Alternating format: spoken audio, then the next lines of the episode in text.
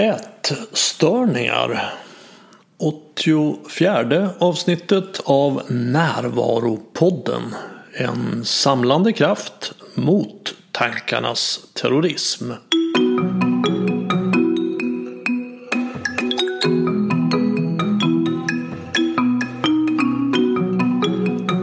Det här är Bengt Renander. Först vill jag med glädje berätta att jag i höst börjar med föreläsningar igen. I september handlar det om fungerande kärleksrelationer, i oktober om maskulint och feminint och i november om att stoppa tankarnas terrorism. Man kan som tidigare delta på plats här i Stockholm eller, vilket är en nyhet för i år, delta via Zoom varifrån som helst. Mer information och anmälan som är öppen redan nu finns på min hemsida renander.nu. Maria Norlin som var med i avsnitt 32 och pratade om högkänslighet kontaktade mig för ett tag sedan. Hon arbetar som ätstörningsterapeut och har funnit det hjälpsamt att använda medvetenhet och närvaro i tillfrisknandet från ätstörningar. Och det ville hon prata med mig om. Och här är det samtalet. Vi pratar om att det är oerhört vanligt att äta på ett sätt som får negativa konsekvenser. Om att skaffa sig kontroll i livet genom att kontrollera ätandet. Om att känsloreglera genom ätande. Om att identifiera sig med den som inte äter. Om att vara främmande för sina egna tankar och känslor om att lära sig att skilja på tankar, känslor och fysiska förnimmelser. Om när ens strategi för att minska smärtan i själva verket ökar den. Om att lyssna på en människa på ett sätt som hon inte kan lyssna på sig själv. Om att man inte är sin sjukdom, man har den om att flytta beslutsfattandet i livet från den delen som inte är klok till den delen som är det. Om det förnuftiga i att inte tro på sina tankar. Om befrielsen i att kunna vara med det som är. Om när verkligheten kommer och förstör ens idéer om hur det ska vara om att man behöver känna det man känner för att utvecklas. Om att ta hjälp och om att det står okej okay på dörren till nuet. Här är Marja Norlin. Ätstörningsenheterna är väldigt inriktade på ätandet. Att lära sig att äta. Mm. Följa matscheman ta det lugnt, inte motionera. Liksom. De har en värmebehandling som också ska få kroppen att slappna av. Men sen där bakom så känner jag kanske inte att det finns jättemycket mer. Det finns en del tankar om att det finns en ärftlighet i det. Mm. Och att det såklart finns ett psykiskt dåligt mående. Mm. Men det är som att man kommer inte så mycket längre är min upplevelse. Nej. Man vet inte riktigt vad det beror på i grunden. Man vet inte riktigt hur man liksom behandlar det på effektivaste sätt. Och många av de ätstörda som jag träffar är själva frustrerade över den okunskap som finns. Mm. Att det inte finns så mycket förståelse runt det här ämnet. Mm. Därför vi kan ju konstatera att det är väldigt vanligt. Det är liksom extremt vanligt. Mm. I liksom mer eller mindre. Vissa är ju otroligt utsatta. Och andra håller liksom på och snuddar och hoppar in och ut och liksom, men har det här ändå närvarande i livet. På olika det, sätt. det beror ju på hur man definierar det också naturligtvis. Absolut. Har, har du någon definition som du jobbar med eller? Så här, det finns ju olika typer av ätstörningar. Som anorexia, det är ju den när vi tappar, liksom, går ner väldigt mycket vikt. Mm, självsvält. Självsvält, precis. Det är väl den som syns mest. Ja. Sen har vi ju bulimi. Där vi äter väldigt mycket och där vi även kräks. Och sen har vi hetsätning. Som inte har med kräkningar eller någonting sånt att göra. Utan de bara väldigt stora mängder mat. ja. Det är väl de tre vanligaste. Ja. Och jag har ju genom, jag har jobbat med, med coaching här i över 20 år. Jag har ju träffat på oerhört många människor som har någon av de tre. Kanske hetsätning och bulimi är vanligare hos mig. Men, men jag menar att man kan ju också vidga perspektivet. Jag, jag brukar tänka så här att, att, att man, man kan ju se det som en form av missbruk. Yes. Och, och jag tänker ju att allting som går att bruka går att missbruka. Jajamensan. Och då undrar man, när har, när har ett bruk gått över i ett missbruk? Jo, när mitt bruk av något får negativa konsekvenser och jag trots det inte slutar. Just det. Det är en bra definition Ja. jag. Och, och det är ju oerhört många människor som brukar mat och socker på ett sätt som får negativa konsekvenser. Jag tänker då fysiskt, psykiskt, socialt, ekonomiskt. Och det är väl kanske framförallt då vad det gäller mat och ätstörningar så är det fysiskt och psykiskt. Alltså det är också mycket skam förknippat med det här. Ja. Och, och jag undrar om det inte är så att hälften av alla är överviktiga. Ja. Vilket ju är en negativ konsekvens. Ja.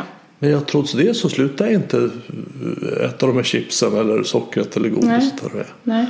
Så att med en sån definition så har vi miljontals människor Ja. med ätstörningar. Ja, så här relevant är det nämligen. Och jag tänker också, det finns ju människor som sitter med ätstörningar som inte har någon aning om att det är där de befinner sig. Så att det är otroligt relevant. Som du sa, det här är en missbruksproblematik. Ja, En beroendeproblematik. Och jag tittar på liksom hur vi liksom använder. Jag menar, det finns också att stoppa någonting i munnen just det. är så otroligt enkelt sätt att missbruka på. Och det finns ganska mycket man kan stoppa i munnen. Ja, det finns väldigt mycket. Piller och cigaretter och Alkohol och- godis. Och... Ja, verkligen. Jag ska liksom tänker att jag ska snudda lite vid så här, de olika. Som när vi har nu anorexia. Som handlar om att svälta sig själv. Allt, alla missbruk startar väl i någon typ av smärta i min upplevelse. Det finns en smärta som vi inte kan hantera. Där har vi grunden. Det finns också en smärta som vi inte kan definiera ofta. Känslor som vi inte riktigt kan sätta fingret på. Vi vet inte vad de har med att göra alltid ens. Jag upplever att när någonting blir ohanterbart känslomässigt då börjar vi kompensera på utsidan. Och här kommer liksom ätstörningar också in. Då vill vi få kontroll över det vi inte har kontroll på inne i oss. Då är det väldigt lätt att skapa ett beroende. Absolut. Så där kan jag se med många av dem som svälter sig själva. Det finns ofta kritik mot dem själva för att det är väldigt mycket känslor. Det finns väldigt mycket, och jag som också jobbar med högkänslighet, jag ser ofta att det finns en känslighet med i beroendeproblematiker. Det är väldigt mycket känslor som blir väldigt mycket tankar. Och vi förstår inte ens kanske vad det handlar om. Vi känner bara av en smärta. Och som du har sagt så fint i någon, något avsnitt jag lyssnade på att vi försöker ju alltid lösa smärtan. Det det blir ett sätt att hantera den. Ja. Alltså att jag har en känsla som jag inte vill känna. Och sen har jag då hittat en lösning där jag i alla fall får en tillfällig lättnad. Exakt. Och vad, ofta är det att stoppa någonting i munnen men det kan ju också vara arbete och träning och spel och datorer och sociala medier som man ju inte stoppar i munnen men, Ah, men yes. många är ju att stoppa något i munnen. Eller att få kontroll på det jag känner att jag inte har kontroll på.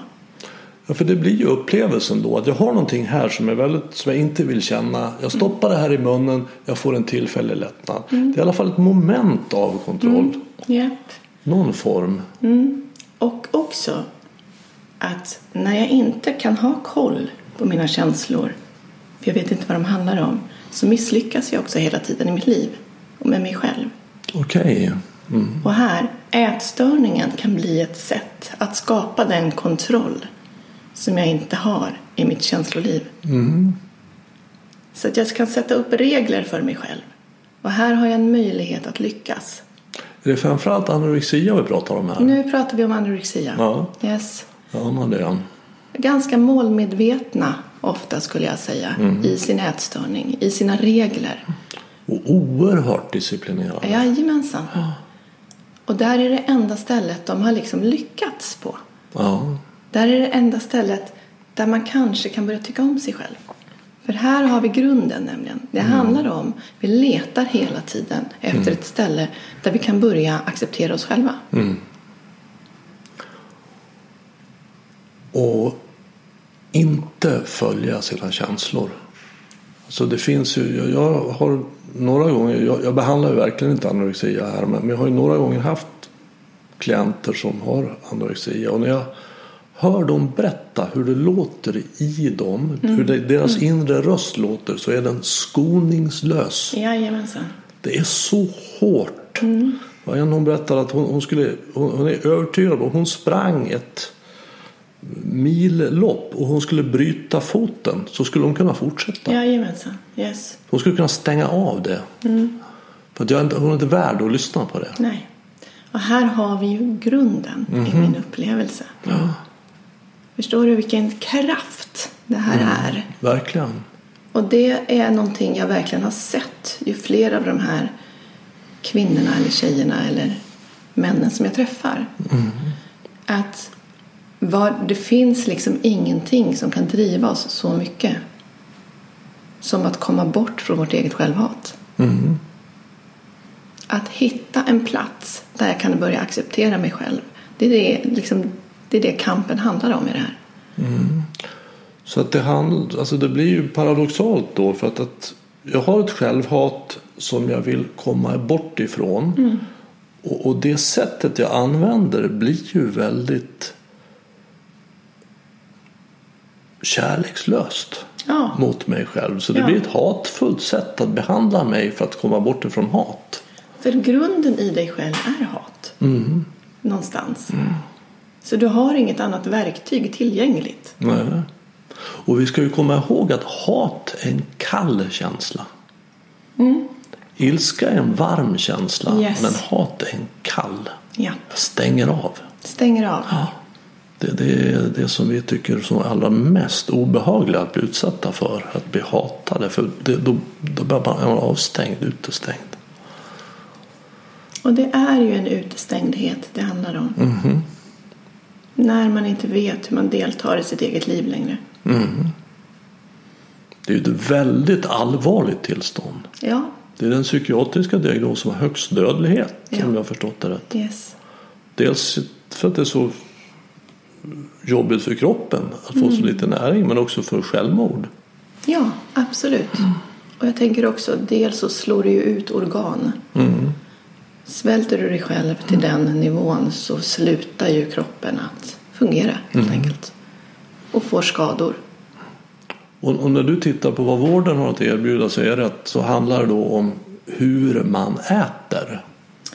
Om du hamnar på en ätstörningsklinik så handlar det mycket om, och jag kan förstå den delen, det är en viktig del. Att få igång ett ätande. Du skapar ju också vanor i hur du beter dig. Ja. Och man blir trygg i sina vanor. Det är väldigt lätt att hålla i sina vanor. Och att också, är jag van att svälta mig själv så har jag också blivit trygg i att göra det. Jag vet hur det går till. Och sen att komma igång, rent fysiskt med ett ätande så finns det ju ett motstånd. Sen finns ju det känslomässiga motståndet. För jag bryter ju mot den struktur som jag har skapat.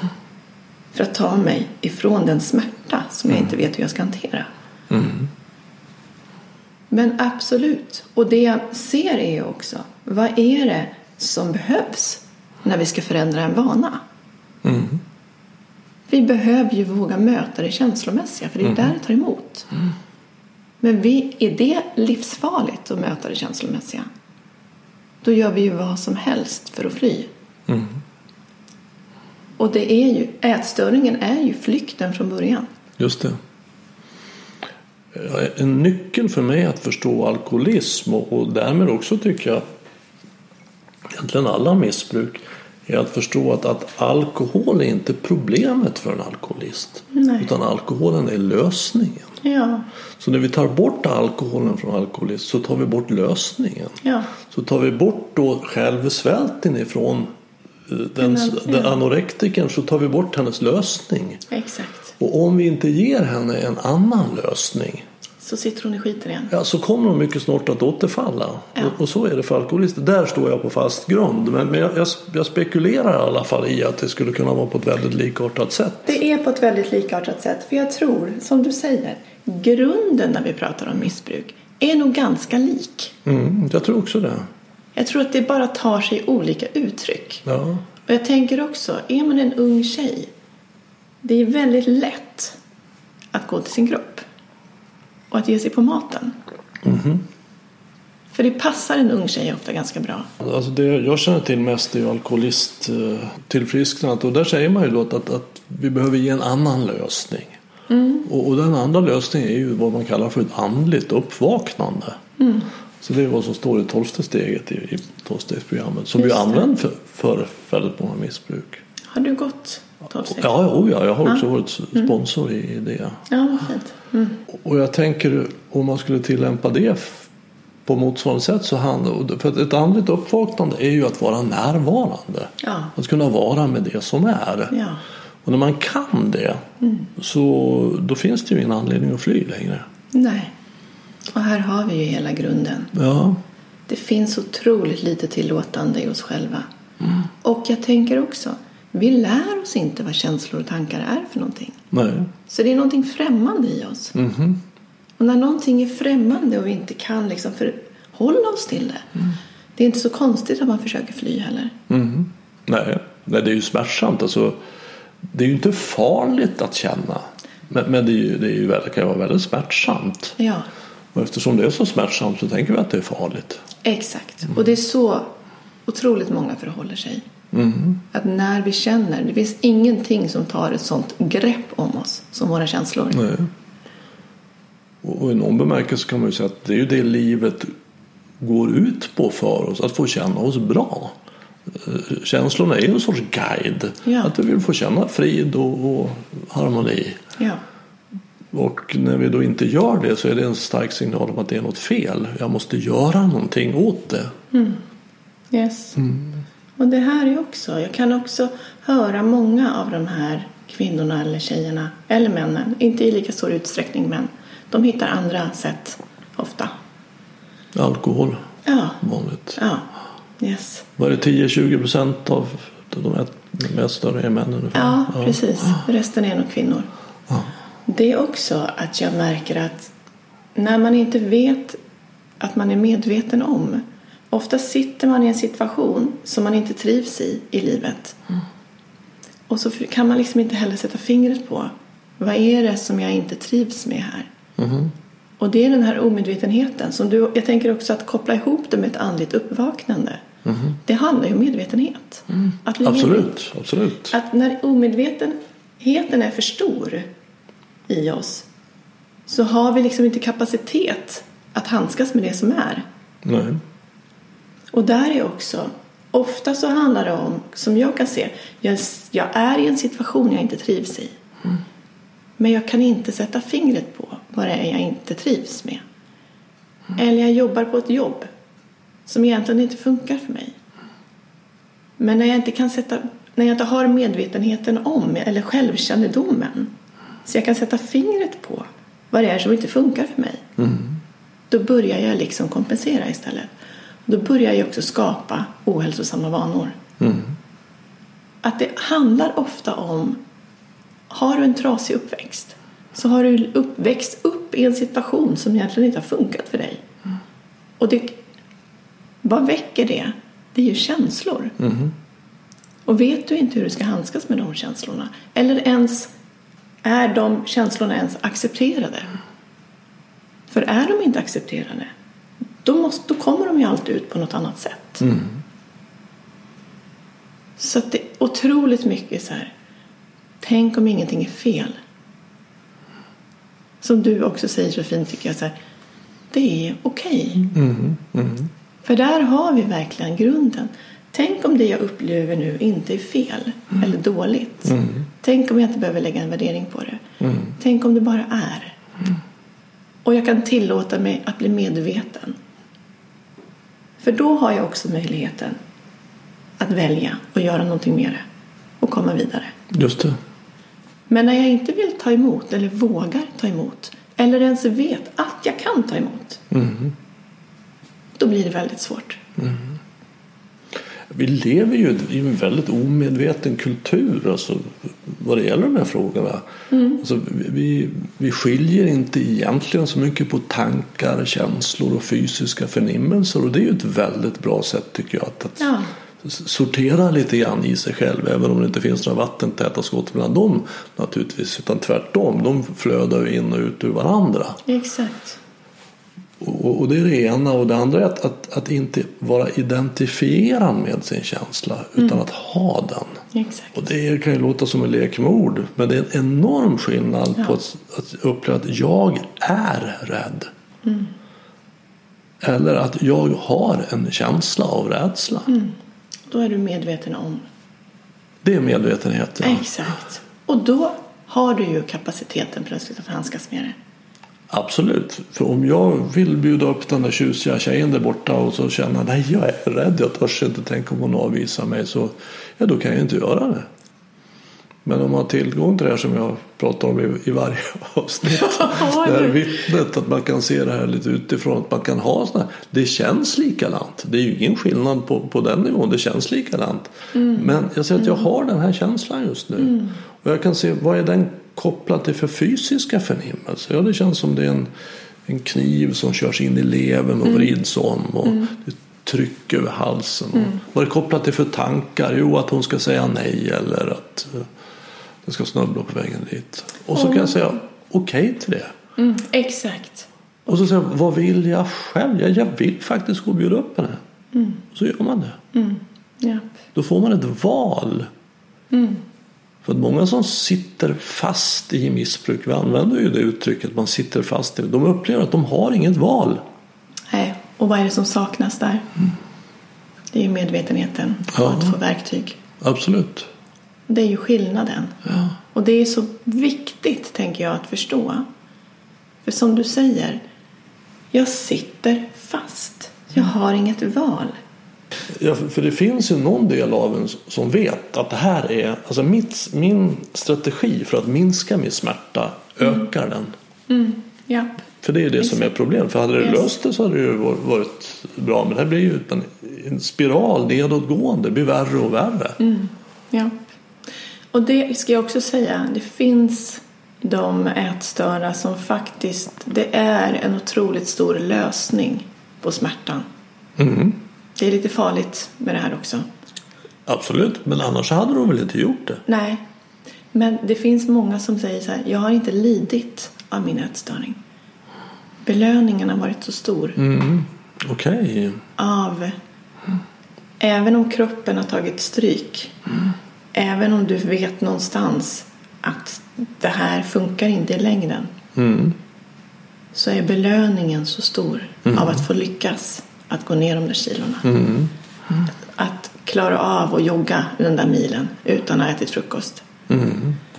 Att du äntligen får lyckas. Mm. Det finns en sån enorm belöning i det. Mm.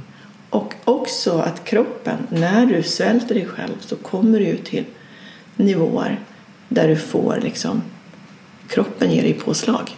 för att du inte ska lida. Mhm. Så du får ju rus också. Som kanske är ganska behagliga att vara i. Mm. Mm, ja, men jag det känner jag igen ifrån alkoholism också att, att det är många som tycker att den var då, det är väl inte så farligt. Och jag, det, det är ju det som är roligt i mitt liv. Exakt. Och, och det är ju ofta för att man inte har fått tillräckligt med konsekvenser. Nej.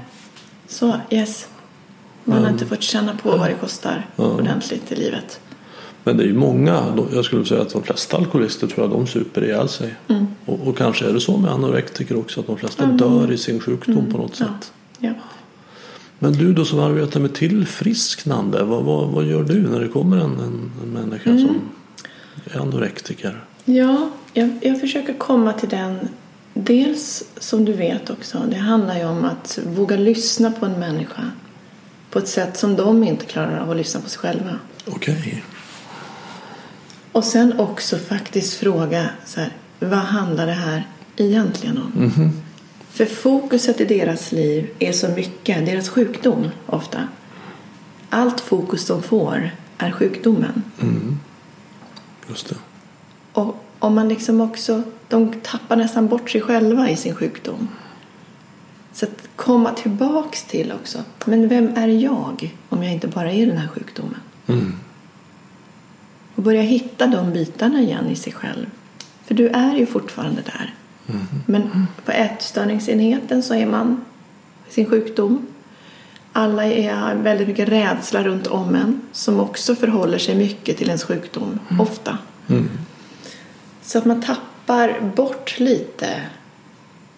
Jag, jag upplever att man blir definierad väldigt mycket som sin ätstörning. Okej. Och det där tror jag att jag är liksom viktigt att komma bort lite ifrån. Att liksom komma tillbaks till det friska i en. Mm. Och titta på dels, så här, vad handlar den här ätstörningen egentligen om?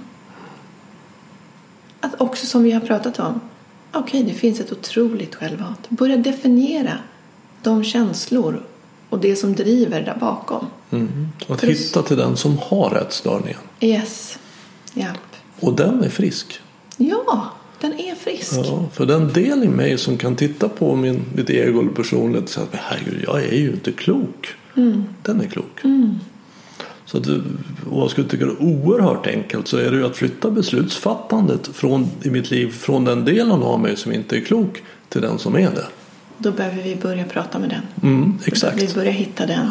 Då behöver vi börja också ge den möjlighet och kapacitet att få Just det. finnas. Det är ju den delen som jag kallar för självet. Den jag är när jag är närvarande som är klok. Ja. Så att jag gör som jag själv vill.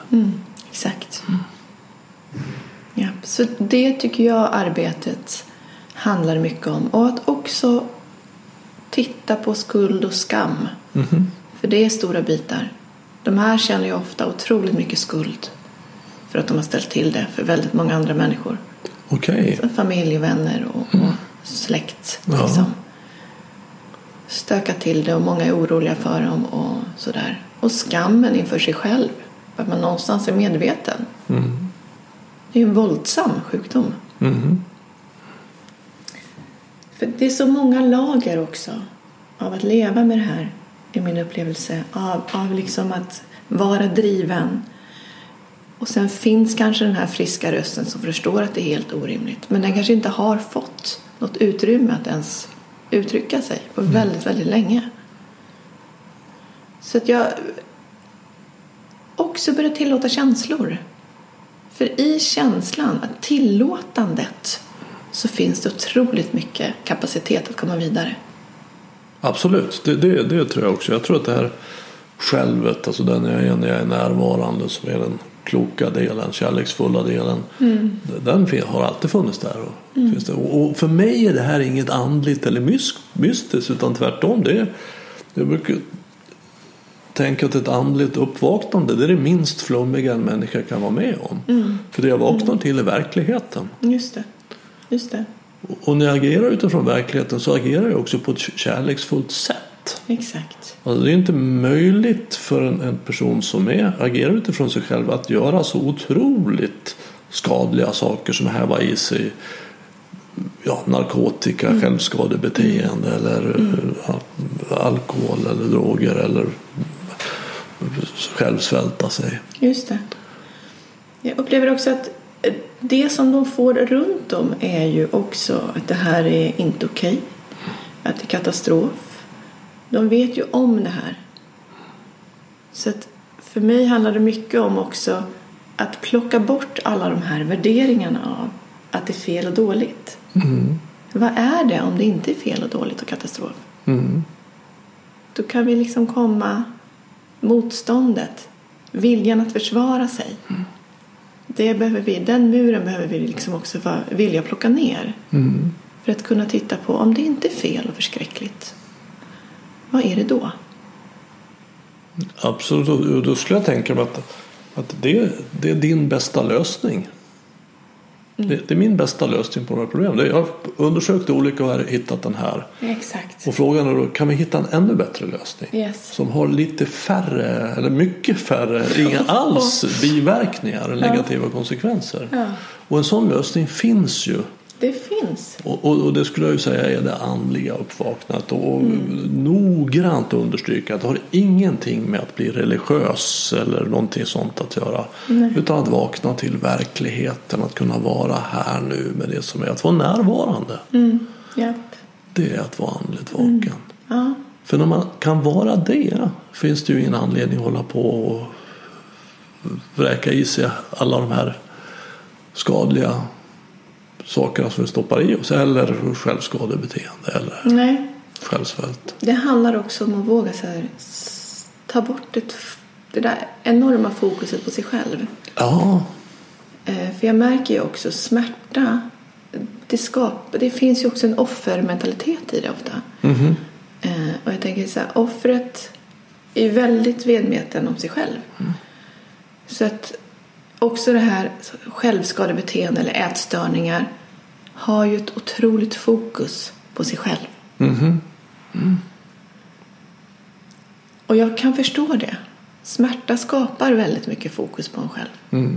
mycket fokus på mig själv skapar smärta. Exakt. Och det är det här att se vilket hjul jag sitter i som bara snurrar runt. Som är egentligen tankar och känslor som loopar i oss. För de skapar varandra. De svarar på varandra. Och det är den karusellen vi liksom sitter i. Och när man då inte skiljer på tankar och verklighet och eftersom tankarna kan vara så skoningslösa då, då kan jag säga i princip vad som helst. Jag har ju ingen koll. Nej.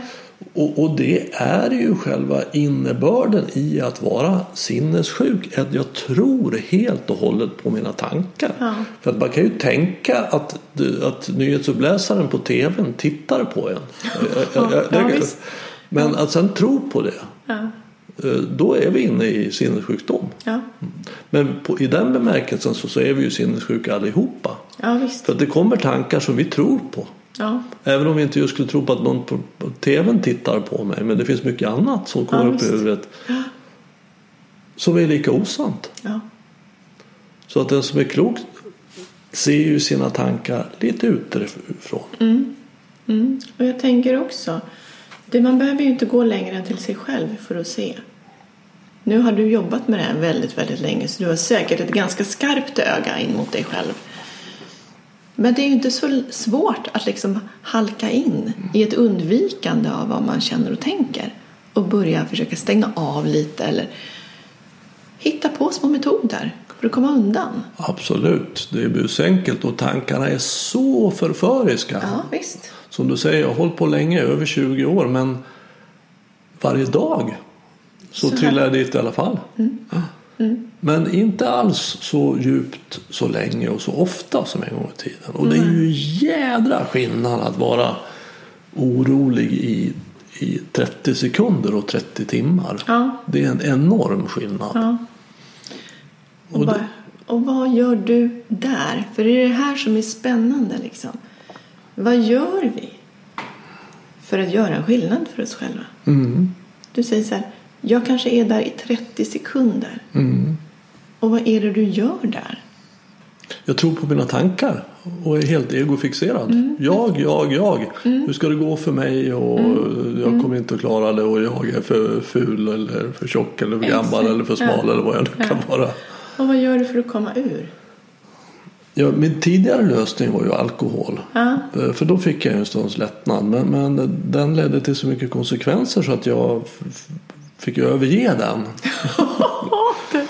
och och då, då fick jag ju det andliga uppvaknandet faktiskt. Som min, min nya lösning. Just Och det är att istället komma hit till det innevarande ögonblicket. Och intressera mig för vad händer här nu. Våga uppleva. Ja, uppleva det som finns nu i upplevelsevärlden som ju alltid är nu eftersom vi inte kan uppleva någonting någon annan gång än nu. Nej. Och där tycker jag också är så himla viktigt. Var är du någonstans i dina tankar och känslor? Du är någon annanstans. Verkligen, någon annanstans. Ja, och det, vi tror att det här är sanning. Vi tror att det Oh ja. här är. Men att också få en förståelse av så här, jag är någon annanstans. Det har ingenting med verklighet eller nu att göra. Nej. Och ska jag ta mig tillbaks till nu så måste jag bli medveten. Och för att bli medveten så måste jag våga uppleva. Mm, exakt så. Exakt så. För det här någon annanstans är ju tankevärlden och som ju är en illusion. Det är ju en drömvärld. Ja, Och att vakna upp ur den, det heter ju ett andligt uppvaknande. Vad är det man vaknar upp ur? Man vaknar upp ur tankevärlden. Som man ju kan sammanfatta i fyra ord som rädslor och begär, framtid och förflutet. ja. Jag vill att det ska bli så, jag vill att det ska bli smalare, jag vill att det ska bli snyggare. Du bara få det här jobbet och flytta hit och det här. Och tänk om det blir så här som det var förut. Och, Så det är ju rädslor Ja, som tankarna håller på med. Som skapar en sån smärta. För att jag, jag skiljer inte på, på om, om mina känslor kommer från tankevärlden eller från verkligheten. nej. Så det här är någonting som liksom vi återkommer till i, i I allt. ja verkligen. Ja. Det är så grundläggande. ja, det är det. Det kanske är det viktigaste en människa kan vara med om. Att, Ja. att vara andligt vaken. Vara vaken, närvarande. Det är kanske inte så konstigt att man säger påstår i närvaropodden. Men jag tror att det är så. Och att också, som jag ser hos många klienter som jag vägleder, så är det som att man också målar upp en idé om livet. Och sen går ens liv ut på att man ska uppfylla den här idén. Idén har ingenting med verkligheten att göra. Nej. Men då är verkligheten där och förstör hela tiden.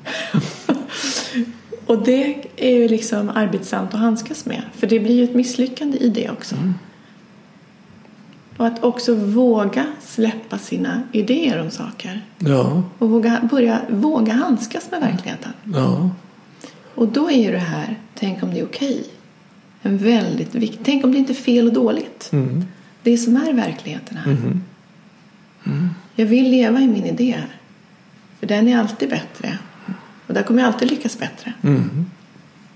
För det är väl så att, att en anorektiker som väger 40 kilo och står framför spegeln naken och ser sig själv i spegeln tänker att jag är tjock. Ja, så kan det absolut Ja. vara.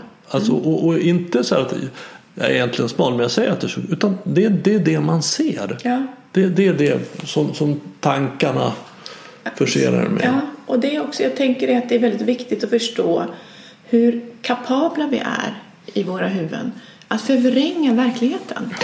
Verkligen. Och det är ju bara att gå till sig själv. Ja, Men vi är inte, vi är inte medvetna om det. nej.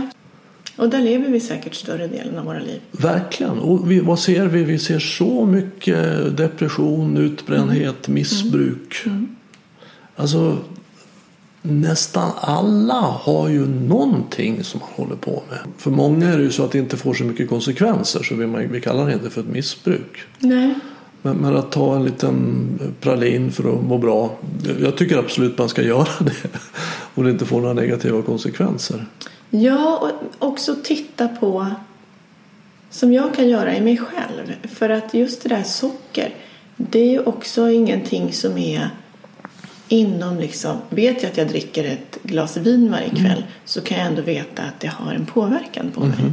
Men att ta en pralin, det känns så oskyldigt på något sätt. Mm. Men att titta på vilket ställe i mig själv jag vill ta den här pralinen ifrån. Mm. Det är någonting jag liksom börjar uppmärksamma. Mm-hmm. Vad är det njutningen som vill ta den här pralinen? Eller var kommer det ifrån? Mm. Är det att jag vill komma undan någonting som jag tar den här pralinen? Mm-hmm. Det, är sub, det kan ju liksom gå ner på det väldigt subtila men det handlar ju fortfarande om flykten. Mm. För det är ju också en sorts ätstörning säger man va? sockermissbruk. absolut. Yes. Och som ju då ser annorlunda ut Ja. än det, Ja. anorektiska. Det, Mm. Och jag tänker det är liksom också, som sagt, går vi in på det anorektiska då har vi ju en tydlig liksom, sjukdom. Just det. Sen finns ju allt det här andra som vi människor halkar runt i. Mm. Som inte är så tydligt. Och man kan alltid bortförklara det. Mm. För att det kostar inte ens liv så pass mycket. Så att vi har ett liksom, kännbart problem. Nej, det, det är ju det finns en, sorts, en större dramatik naturligtvis kring anorexia och det, det förstår jag verkligen. Ja. Men Sockermissbruk är ju det skulle jag säga det är det missbruk som jag har stött på som är mest likt alkoholism. Jag kan säga, det, det, är, liksom copy-paste. Jag känner igen allting som, som en sockermissbrukare berättar om. Och vilket kanske inte är så konstigt.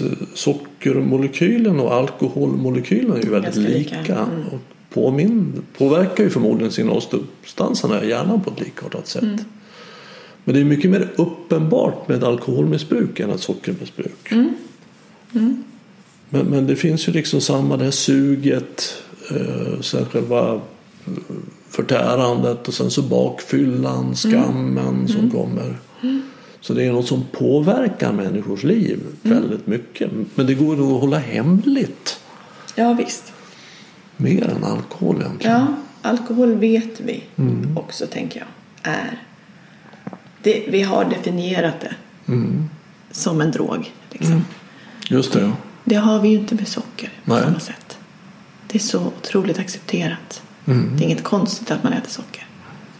Det var någon som sa att socker är som kokain för barn. Mm, det, jag tänkte just på det. Mhm. Man ser ju väldigt tydligt på barn. De Mm. är ju liksom som vi som är bra på att dölja saker. De är ju inte det. Mm. De, det allting blir väldigt uppenbart när det kommer till barn. Och men att också man, man använder det för, för i belöningssystem. Mm, att, ja. att om du gör det här så får du det här och gör du inte det där så får du inte det där. Då blir det inget lördagsgodis. Mm. Just det. Ja, väldigt effektivt. Ja. Och det är klart, för att det finns en dragningskraft i sockret. Mm. ja, det ger ju ett väldigt påslag på Ja. belöning. Ja. Och, och det är ju, och som vi ser evolutionärt så är ju, har det ju funnits brist på energi. Alltid. Mm. Så att, att, att när vi lyckas komma över fett och socker då gäller det att passa på. Ja. Det är stark belöning. Just det. Just det. Men, Ja. men de senaste hundra åren så har vi befunnit oss- i en miljö som är helt unik i hela mänsklighetens historia. Och det är att vi har ett överskott på socker och fett i delar av världen. Ja. Och så har vi då en kropp som är inställd på att finns det passa på för att det kommer att ta slut. Just det. Det är inte så konstigt heller att vi beter oss så här helt enkelt. Nej, Det ligger någon sorts överlevnadsbeteende i det. Ja. Och, och dessutom så får vi då den här känslomässiga sköna påslaget att det känns bra. Men får väldigt negativa konsekvenser. Så fetma och, är ju ett väldigt stort problem. ja, det är ju det. Hälsoproblem. Ja. Jag tänker, allting är ju också en helhet. Om man tittar. Och jag, liksom, grunden är ju hela tiden att det skapas liksom känslor och tankar. Av hur vi beter oss mot oss själva. Mhm. Och att förstå. Att skapa. Vi behöver liksom bara skapa förståelse. Hela tiden. För utan förståelsen. För det finns, jag hör också unga tjejer som säger så här. Men jag förstår inte varför jag hamnade här. Jag förstår inte varför jag är ätstörd.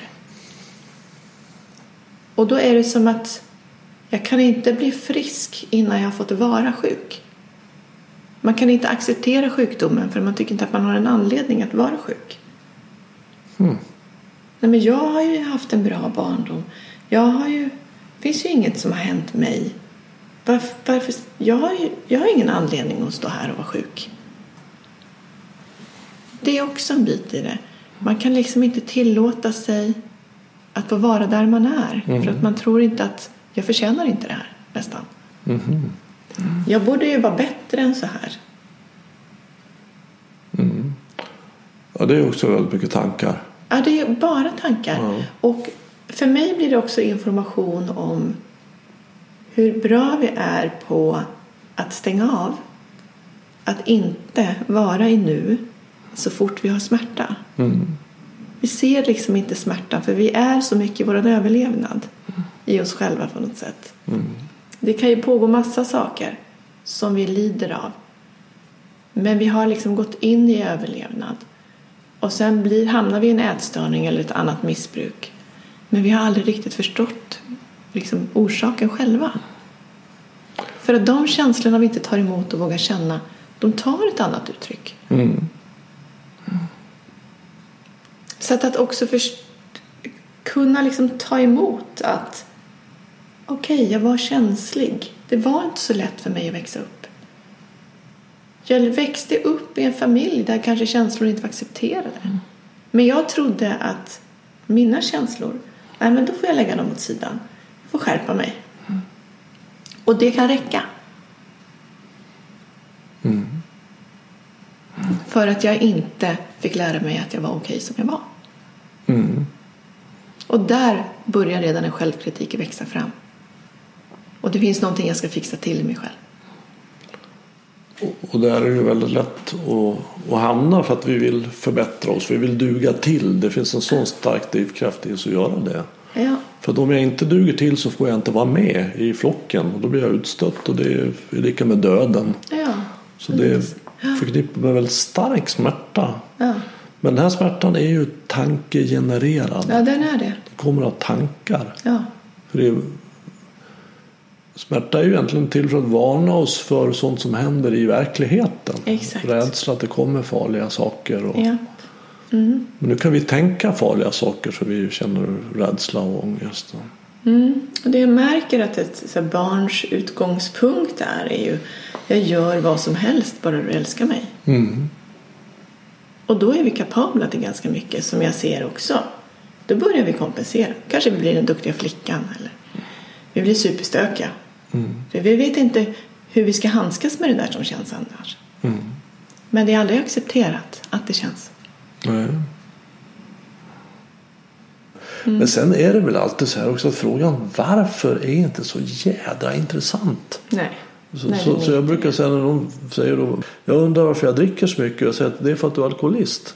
Ja. Ja, men varför, varför är jag det? Det spelar ingen roll. Nej. Nej. Det är helt ointressant. Nej. Utan låt oss fokusera på lösningen. Ja. Det är väldigt lätt att hamna i det där varför. Ja, och, och det, det är ju ältande. Och Ja. det, det bidrar ju till ytterligare smärta. Ja, ja. Det, det är en Definitivt. outsinlig kä- källa Ja. till smärta. Men det är svårt, där har man också svårt med acceptansen. Mhm. Och ta emot situationen som den faktiskt är. Ja. Och att vi också fortsätter ju att dricka eller vara i vårt missbruk för att det är så smärtsamt att ta emot den här situationen. Mhm. Och vilken situation tänker du på då? Ja, men att vara i ett missbruk. Att faktiskt inse allt våld du har gjort på din kropp. Mm. Som ätstörd till exempel. Allt du har utsatt dig själv för.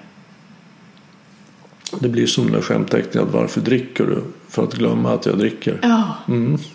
visst. Det är ju bara lättare att fortsätta framåt. Mm. Än att liksom våga låta allt det där landa i ens knä och känna. Släpp, släppa fram det där smärtan som finns där. Ja, ja, sockermissbrukare har jag, har jag haft jobbat med mycket. Jag har ju ingen beroendemottagning men det, det är ju väldigt vanligt att människor har det också. Och det är svårt att utveckla så länge man underhåller ett missbruk. Ja. Eftersom utveckling handlar väldigt mycket om att lära sig att känna det man känner. Ja, Det är det som är utveckling. yes. Så när jag flyr ifrån mina känslor så ja, då, då utvecklas jag inte. Nej. Nej. Så, så en alkoholist som slutar dricka i 40-årsåldern är- kommer ju oftast ut som en tonåring. Ja, För den har inte mognat. nej. Vi står på samma punkt och stampar. Ja, Det är Det- verkligen så. absolut. Och jag, jag brukar uppmuntra dem då att, att när du känner sug efter att ta en, en söt sak. Tillåt dig att bara stanna upp och känna efter. Vad är det för känsla jag har just nu Ja, som jag inte vill känna? yes. Och, och så sätter du namn på den känslan. Ja. Säg att det är irritation eller rastlöshet eller vad det Mm. kan vara. Och, och sen, så, vänta bara lite grann. Du kan ta den godsaken sen. Mm. Men, men vänta bara lite grann. Och eh, så ser du hur känns den känslan? Ja. Hur känns det att känna mig rastlös? Ja, det kan vara att det är då tryck över bröstet eller spänningar i halsen. Eller vad det nu är för någonting. Och så, okej, så jag är rastlös och det känns så här. Okej. Sen så tar du den där sockerbiten. Om du vill göra det. Då har det ofta redan gått över. eller? Ja, Ja. Då, då har faktiskt behovet av den minskat. ja. För jag gick inte direkt in i flykten.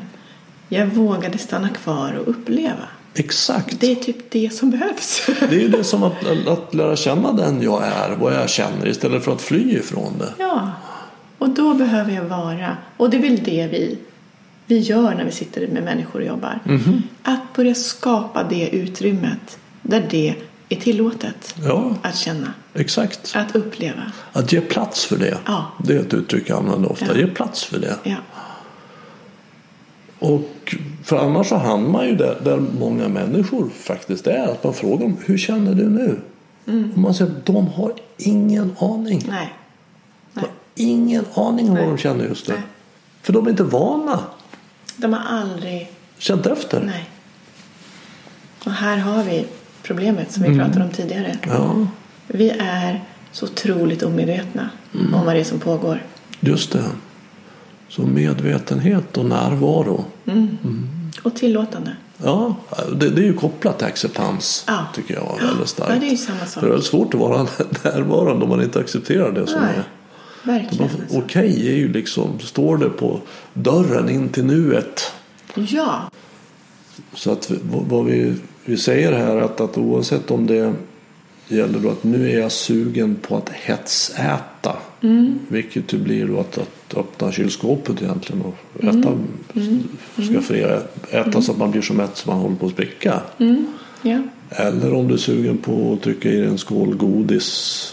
Eller- Alltså en sockersug. Eller om du är sugen på att, att, att låta bli att äta för att kontrollera. Det är lite annorlunda där men, men, men det är egentligen samma grund. Och, och se att undersöka om jag istället kan känna efter vad är, vad är det jag känner nu. Mm. Jag upplever med hetsätningen och bulimin. Det är, där upplever jag att det verkligen handlar om eh, flykten från känslan. Akut flykt från känsla. Alltså istället när känslan håller, blir för mycket. Då vill jag dämpa. Just det. Liksom anorexian är ju ett sätt att ta kontroll väldigt mycket över livet. Så verkligen om du vill öppna kylskåpet och, och trycka i dig allt som finns där inne så kan du verkligen också förstå att där du befinner dig nu, det är också okej. Och att våga ta emot det. Och att det inte är något fel på. Det finns ett gammalt ordspråk så här, bryt ihop och gå vidare. Det finns någonting, vi vågar inte heller bryta ihop. Vi vågar inte låta känslorna komma. Så tänk om vi kan få bryta ihop. kan vara ganska befriande också. Det är okej att bryta ihop. Det är okej att gråta. Det är okej att vi får känna otroligt mycket. Men vi definierar ju det med någonting. Att vi är svaga och inte klarar av. Just det. Ja, för det som bryter samman kan ju vara ett, ett gammalt system. Ett gammalt dysfunktionellt sätt att, att vara på och hantera sitt personlighet på. För jag har inte fått lära mig bättre. Exakt. Hur skulle jag kunna då? Så att vad- vi pratar om här är också en sorts utbildning. En sorts kunskap i hur det är att vara människa. Exakt. Och jag menar, det är ju inget som du och jag har kommit på. Vi har ju själva fått lära oss Ja. från tidigare Ja. Så det går ju många, många generationer bakåt av, mm. av någon sorts visdom i hur man kan göra för att leva ett mer förtjänstfullt och harmoniskt liv. Mm. Och också måste jag säga så här. Försök inte klara av själv. Ta hjälp. Ta hjälp. Ja. Det är så många som tror att det här ska jag lösa. Mm. Också för att det finns någon sorts skuld och skam säkert i grunden. Just det. Så här, ta hjälp så snabbt du kan. Mm. För det finns hjälp att få. Ja. Och, och det är ju jag läste att det bara kan upp till, upp till hälften av de som är anorektiker kan, kan vara befriade från det efter ett års behandling. Ja, ja. Så, så det, det, är verkligen inget hopplöst. Nej.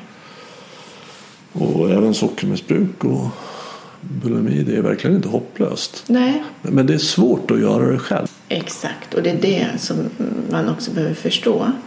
Att jag sitter i sjukdomen. Det är jag som har den här sjukdomen just nu. Jag, kan, jag är inte kapabel just nu att lösa det här. Nej. Det är jättesvårt att acceptera. Mm. Men om man kan komma till den liksom ärligheten och insikten i sig själv. Att du är säkert kapabel på massa andra sätt. Mm. Men just här behöver du kanske hjälp. Mm. Och det är ju då ett första frö till medvetenhet. Eller mm. det är inte mm. frö, det är medvetenhet. Mm. Att jag har den här sjukdomen, jag klarar inte det själv. Mm. Då finns det någon där som är vaken och ja. klok. Yes. Som ser sanningen som den är. Mm. Och att den då hinner iväg och söka hjälp innan sjukdomen tar över igen. Ja, exakt. För, för i sjukdomen så ser det väldigt annorlunda ut. Utan då är jag dålig eller fel. Eller ja, då har jag misslyckats. Ja. Många säger så här. Jag försöker bara hitta en plats jag kan tycka om mig själv lite bättre. Mm. Och tänk om hjälp, att ta hjälp är den vägen som kommer leda dig till den platsen. Mm. Jag tänker på Thomas Tranströmer. Det finns mitt i skogen en oväntad glänta mm. som endast kan hittas av den som gått vilse. Mm, just det. Mm. Mm, fint. Ja. Mm. Ska vi låta det avsluta samtalet? Ja, jag tror det. Ja. Tack. Tack själv. Om du vill veta mer om Marjas arbete eller komma i kontakt med henne så finns en länk till hennes hemsida i anslutning till det här avsnittet på min hemsida renander.nu. Jag gör Närvaropodden för att sprida kunskap om hur medvetenhet och närvaro kan hjälpa oss att sluta terrorisera oss själva och andra med tankar. Om du vill stödja podden, hjälp till att sprida den genom att tipsa om den till vänner och bekanta. Och det är också hjälpsamt om du betygsätter och skriver kommentarer på iTunes. Vill du veta mer om hur du kan bli medveten och närvarande? Köp min senaste bok Stoppa tankarnas terrorism. Boken har fått många positiva omdömen som tydlig, klar, enkel och väldigt användbar. Och att du dessutom stöder mig i det här arbetet är ju en positiv bieffekt. Enklast köper du boken via hemsidan renander.nu och jag signerar den gärna om du vill. Har du något ämne eller person som du tycker skulle passa här i Närvaropodden tveka inte att kontakta mig. Enklast gör du det via kontaktformuläret på hemsidan renander.nu. Desto fler vi är som är vakna i verkligheten, ju mer kan vi förändra den på riktigt. På återhörande. Och du, var uppmärksam.